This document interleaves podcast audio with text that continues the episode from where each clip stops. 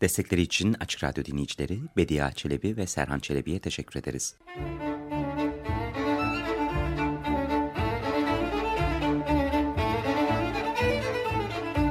Ahşaptan betona, mecidiyeden jetona. Alameti kerametinden menkul kent hikayeleri.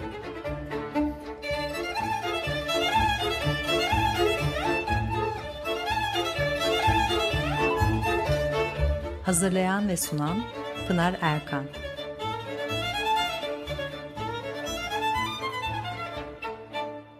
Efendim merhabalar. Bir haftalık aradan sonra beraberiz. 94.9 frekanslı açık radyoda ahşaptan betona, mecidiyeden jetona tam şu anda başlamış bulunmakta. Ben Pınar Erkan. Elektronik posta adresim pinarerkan.yahoo.co.uk Bakalım bugün programımızda ne var? Bugün size 1894 yılında meydana gelmiş İstanbul depremini anlatacağım. O devirde insanlar bu felaketi nasıl yaşamışlar? Depremden sonra neler olmuş? Çıkan söylentiler, toplanan yardımlar e, ve rasathanenin kuruluşu hepsini kısa kısa anlatacağım. İstanbul'da 376 yılından 1894 ee, yılına kadar meydana gelmiş depremlerle ilgili bir liste dönemin padişahı 2. Abdülhamit'e sunulmuş. Bu listeye göre 376 ile 1509 yılları arasında 55 kere deprem olmuş. Tabii büyük tahribatlara yol açmış bunlar. Fakat e, şehir o zaman şimdiki gibi değil. Ee, işte İstanbul e, tarihi yarımadadan ibaret. Geri kalan her yer ağırlıklı olarak kırlık, mezarlık, bağ, bahçe içerisinde. Bu kadar sık bir yapı dokusu yok. Dolayısıyla yine de hani 19. yüzyıldan sonrasıyla özellikle kıyasladığımız zaman e, bina açısından işte mesela yangınlar çok ön plana çıkıyor ve önceki demir, devirlerde yapı dokusu bu kadar yoğun ve sık olmadığı için e, orada bir yoğunluk görmüyoruz. Şimdi Osmanlı döneminde ilk büyük depremin 15. yüzyılda meydana geldiği bilinmekte. 16 Ocak 1489 tarihindeki deprem çeşitli bina ve camileri yıkmış ama asıl 22 Ağustos 1509'da meydana gelen deprem büyük zararlara yol açıyor. Tarihiyle ilgili çeşitli iddialar olmakla birlikte burada en çok kabul gören tarihi esas alıyorum. Literatüre e, kıyameti sura olarak geçiyor bu sarsıntı. Küçük kıyamet anlamına geliyor. Kıyameti sura e, bir cuma gecesi başlıyor. İstanbul ve civarında aralıklarla 40 gün kadar devam ettiği söylenmekte. Halk büyük bir korkuyla kapalı mekanlardan çıkıyor. Bağ, bahçe, sokak artık neresi varsa gecelerini oralarda geçiriyorlar. Yaklaşık 109 cami ve 1070 ev tamamen yıkılmış. Fatih Külliyesi'nden Mimarhane, İmaret ve Sahn-ı Seman medreselerinin kubbeleri çökmüş. Beyazıt Camii Medresesi tamamen yıkılmış. Yedikule e, surlarının büyük bir kısmı Topkapı Sarayı'nın deniz tarafından Bahçekapı'ya kadar uzanan surları harap olmuş. E, deniz yükselerek İstanbul ve Galata surlarını aşıp şehre giriyor. Birçok mahalle sular altında kalıyor. Ölü sayısının 5000 civarında olduğu belirtilmekte.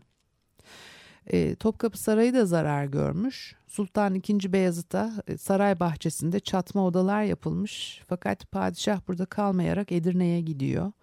Maalesef aynı yıl 9 Recep gecesi ve 3 Şaban'da Edirne'de büyük depremler oluyor. Bunun üzerine padişah divanı topluyor ve bazı kararlar alıyorlar. Şehir onarılacak. Anadolu ve Rumeli sancaklarından 77 bin işçi toplanarak İstanbul'a getiriliyor e, işçilerin başına 3000 yapı ustası atanıyor. 65 günde onarımlar tamamlanıyor. Surlar onarılıyor.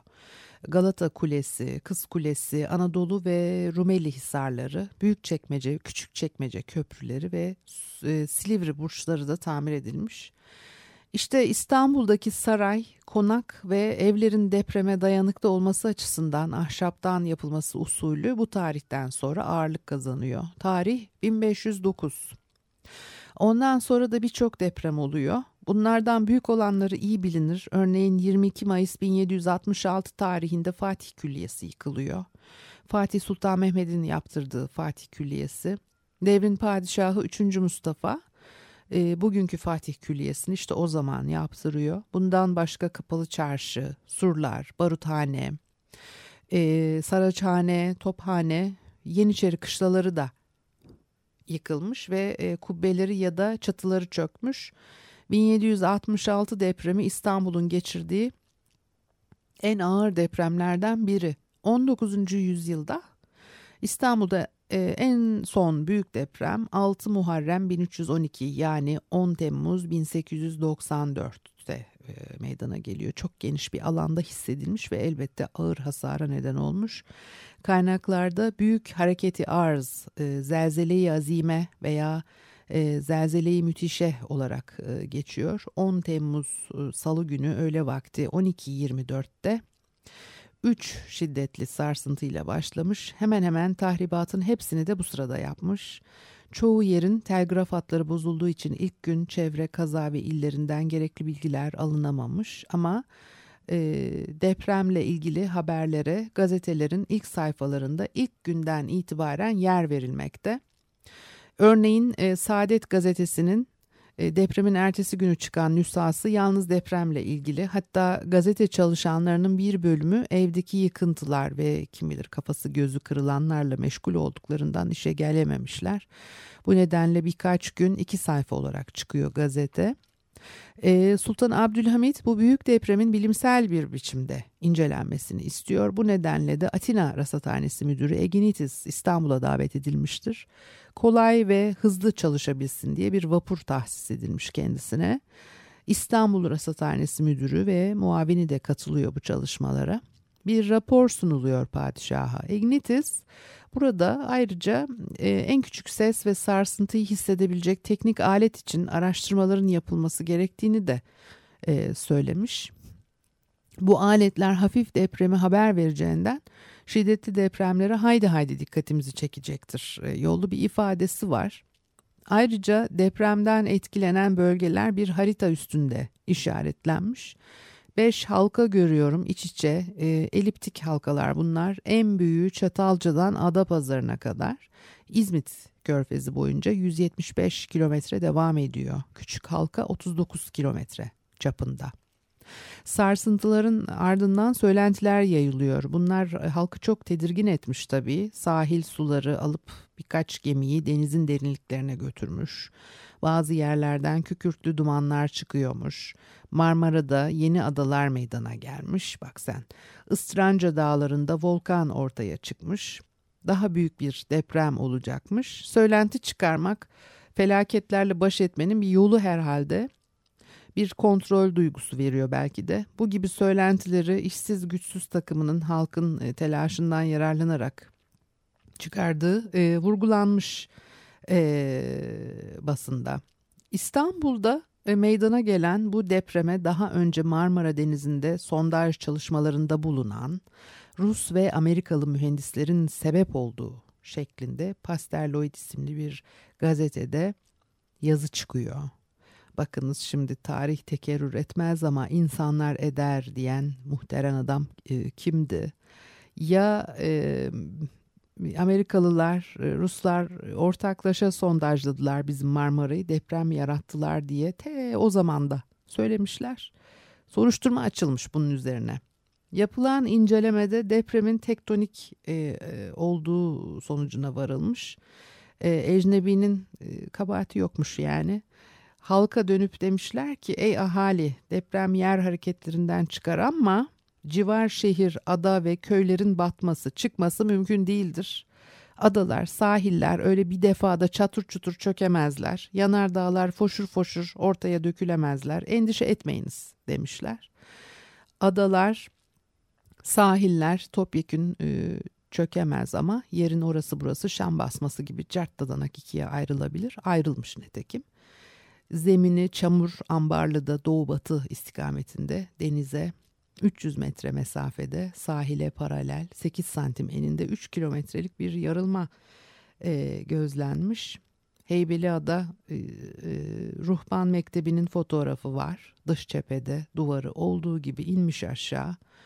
E, Ortaköy'de minik yarıklar ve toprak çökmesi.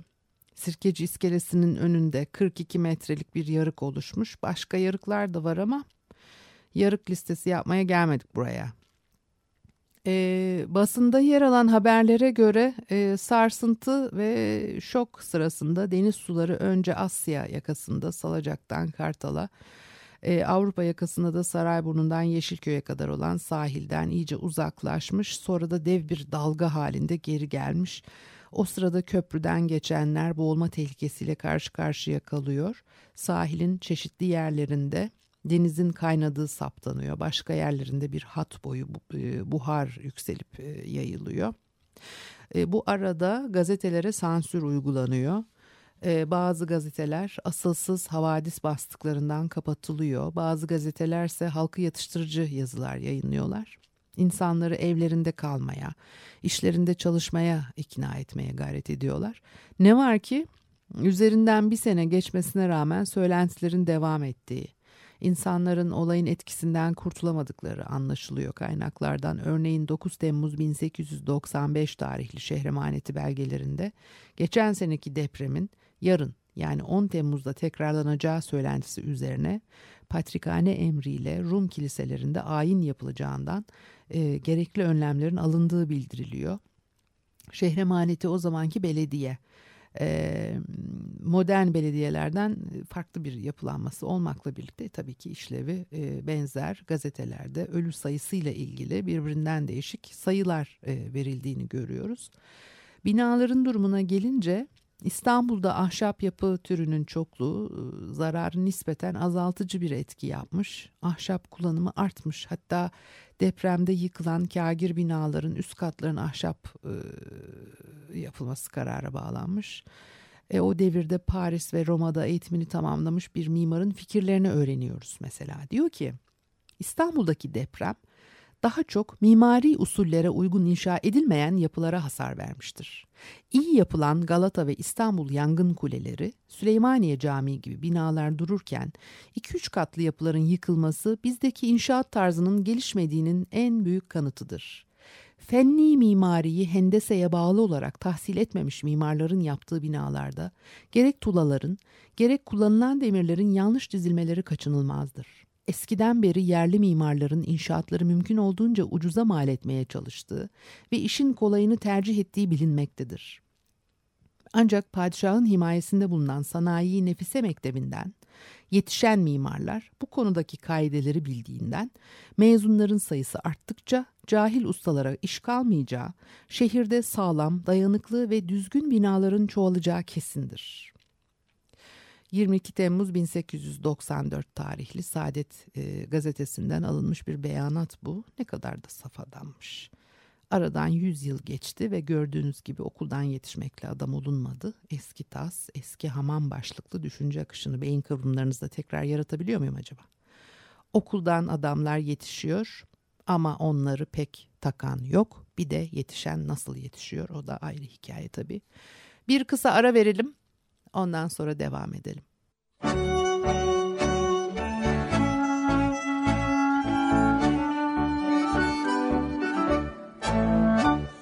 Hayat gülerken ağlatır Severken ihtiyarlatır Dünden kalan her iftira biter Neler neler hatırlatır Gönül sever sever bıkar Gönül gönülleri yıkar. Bugün tapar önünde yalvarır. Yarın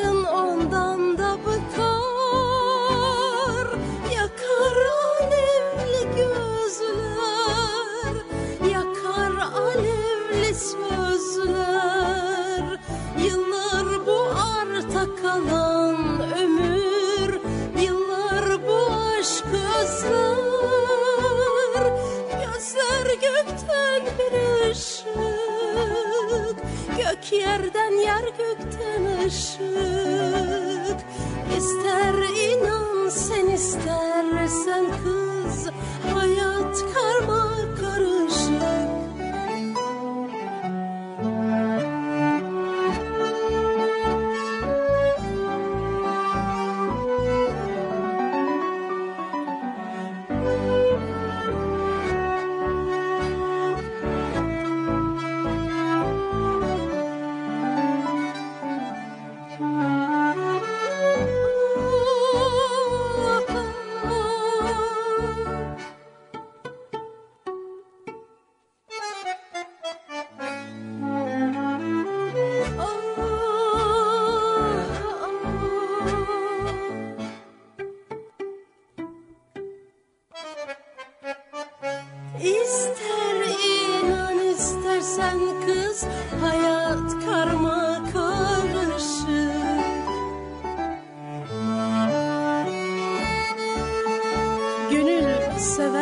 sever sever bıkar Gönül gönülleri yıkar.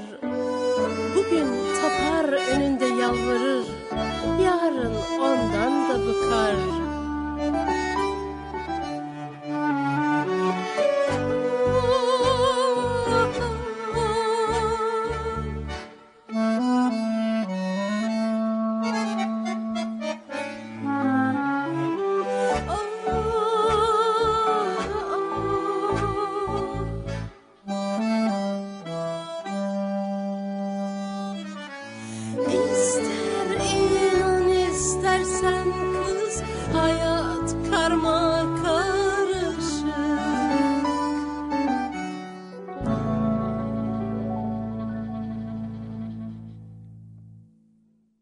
Efendim e, Açık Radyo'da Ahşaptan Betona, Mecidiyeden Jeton'a devam ediyor. Ben Pınar Erkan, 1894 tarihli İstanbul depreminden söz ediyorduk.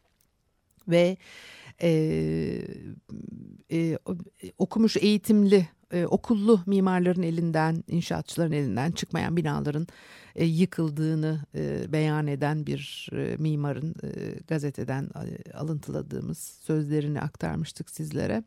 Şimdi e, depremden sonra Osmanlı hükümeti işlerin düzenli yürümesi için çeşitli önlemler almaya çalışıyor. Örneğin bunlardan biri devlet memurlarıyla ilgili aralıklarla devam eden hafif e, artçıları hissettikçe memurlar binaları terk edip kendilerini açıklık alanlara atıyorlarmış. Aradan çok zaman geçtikten sonra bile. Bunun üzerine hastalık dışında göreve gelmeyen veya görev yerini terk eden memurların yevmiyelerinin kesileceği bildirilmiş. E, alınan önlem bu. İstanbul e, Rasathanesi'nin temeli e, Sultan 3. Murat döneminde Rasıt Takiyüddin isimli bir e, e, e, adamın yardımlarıyla e, çalışmalarıyla atılmıştı. E, 1577 yılında. 16. yüzyıl. Sonra ne olmuşsa yürümemiş demek ki. 1868'de bu sefer Beyoğlu'nda faaliyet göstermeye başlıyor. Rasathaneyi Amire adıyla. İlkin sadece İstanbul için çalışırken bir zaman sonra belirli çevre sancaklara bir takım alet edevat gönderilerek oralardan düzenli olarak rapor alınmaya e, çalışılmış ama becerememişler. Meşrutiyet döneminde Maçka kışlasına taşınıyor rasathane ve 31 Mart olayında tahrip ediliyor. Alet edevatı, kayıtları, belgeleri her şeyi yok ediliyor. Sonra da Çengelköy sırtlarında bir yere daha taşınıyor. 1911 yılında yeniden yapılıyor filan böyle bir e, karışık kuruşuk hikayesi. Şimdi Monitör Oriental gazetesinin 13 Temmuz 1894 tarihli kopyasında Avukat Mizi adlı bir kişinin özel rasathane kurmaya uğraştığını öğreniyoruz. Büyükada'da maliyeti 1000 lirayı bulan bir rasathane kurmuş. Tam e, astronomik malzemeyi e, yerleştirmek üzereyken sen kalk deprem ol. Aletlerin büyük bölümü zarar görmüş. Rasathane dairesinde bir şey olmamış ama 12 bin franklık e, malzeme duman oldu gitti. Adamcağızın emeği de böyle zayi oluyor. Sonra ne oldu bilmiyorum. Bu arada Rasathanedeki malzeme eksiklerini tamamlamak üzere bir girişim yapılıyor. Avrupa ülkelerine soruşturuyorlar ne lazımdır, en iyisi, en ucuzunu nereden buluruz diye. Bu araştırmalar e, sırasında Viyana seferinden de ilginç bir bilgi ulaşıyor Osmanlı hükümetine. 17 Temmuz 1897 tarihli telgraf Viyana'da Monsieur Novak adında biri kendine has bazı yöntemlerle depremi önceden tahmin edebildiğini iddia ediyormuş. Hatta İstanbul civarından geçen bir coğrafi hat üzerine Temmuz'un 10'unda bir deprem olacağını önceden ilim erbabından bir dostuna bildirmişmiş bile. Anlayacağınız eski bir gelenek kalkıp dünyanın başka bir ucundan İstanbul için deprem kehanetlerinde bulunmak. Hükümet Novak'ın kim olduğunu, resmi bir kimliği bulunup bulunmadığını örnek öğrenmek istiyor ve cevabı geliyor kısa sürede. Halktan biriymiş herhangi bir resmi dairede de çalışmıyormuş. Kimya öğrenimi görmüş kendine göre güneşin lekeleriyle topografya hesapları yapıp bir nevi bitkinin meyil ve inhitatına dayalı eğilim ve yaşlanmasına dayalı demek istiyor herhalde. Bazı deliller vasıtasıyla bir sistem keşfetmiş fenli belgelere göre cevaplar bulmaya çalışıyor. Bitkinin adı da Abros precatorius.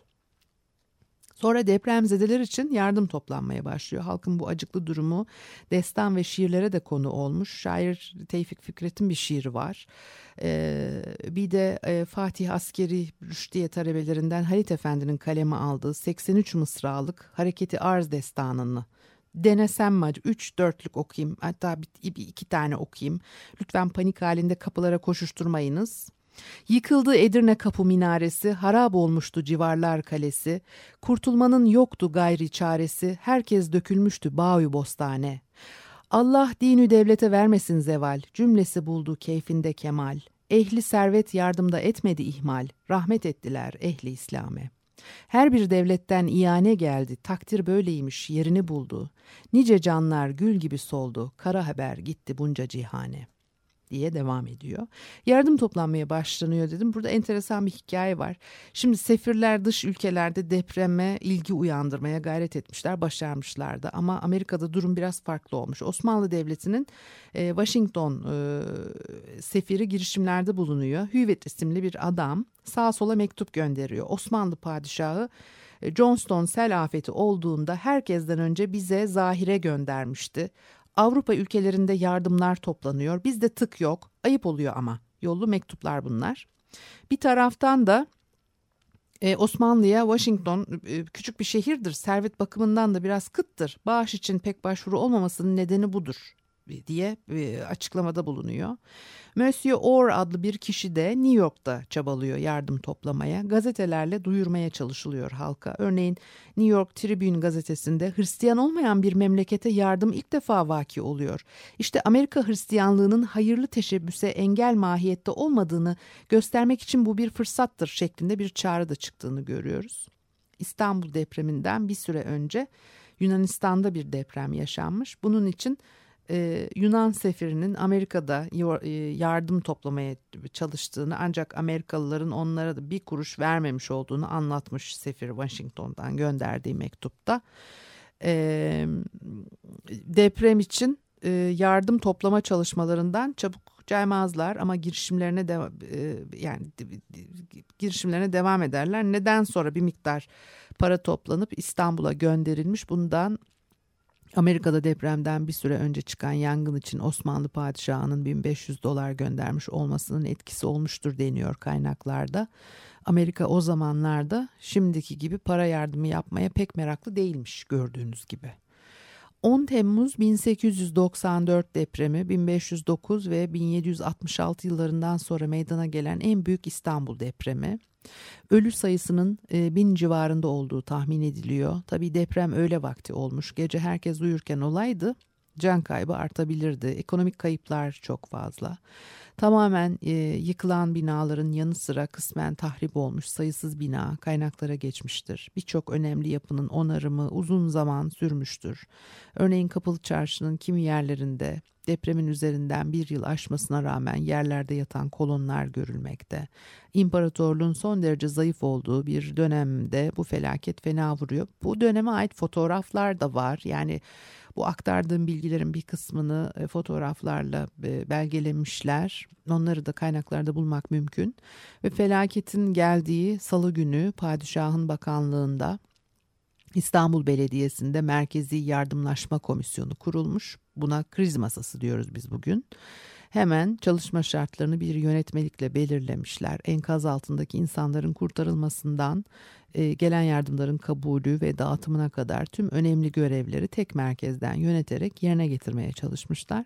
Yardım komisyonu ayrıca görevlendirdiği uzman ekiplerle yıkılan ve hasar gören binaları saptamış. Evi barkı yıkılanlar evleri yapılıncaya kadar çadır ve barakalara yerleştirilmiş.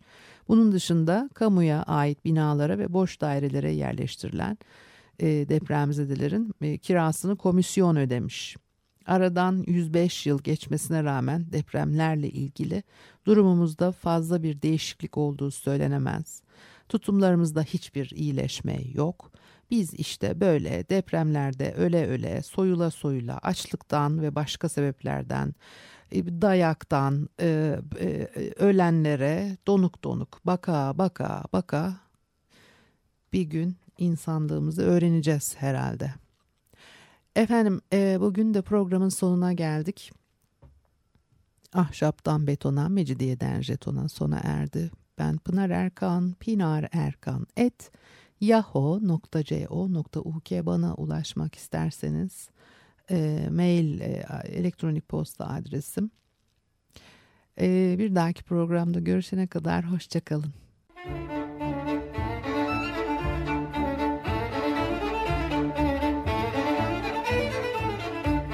Ahşaptan betona, mecidiyeden jetona.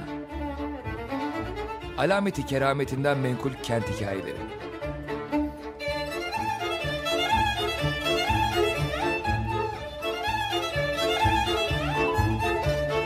Hazırlayan ve sunan Pınar Erkan.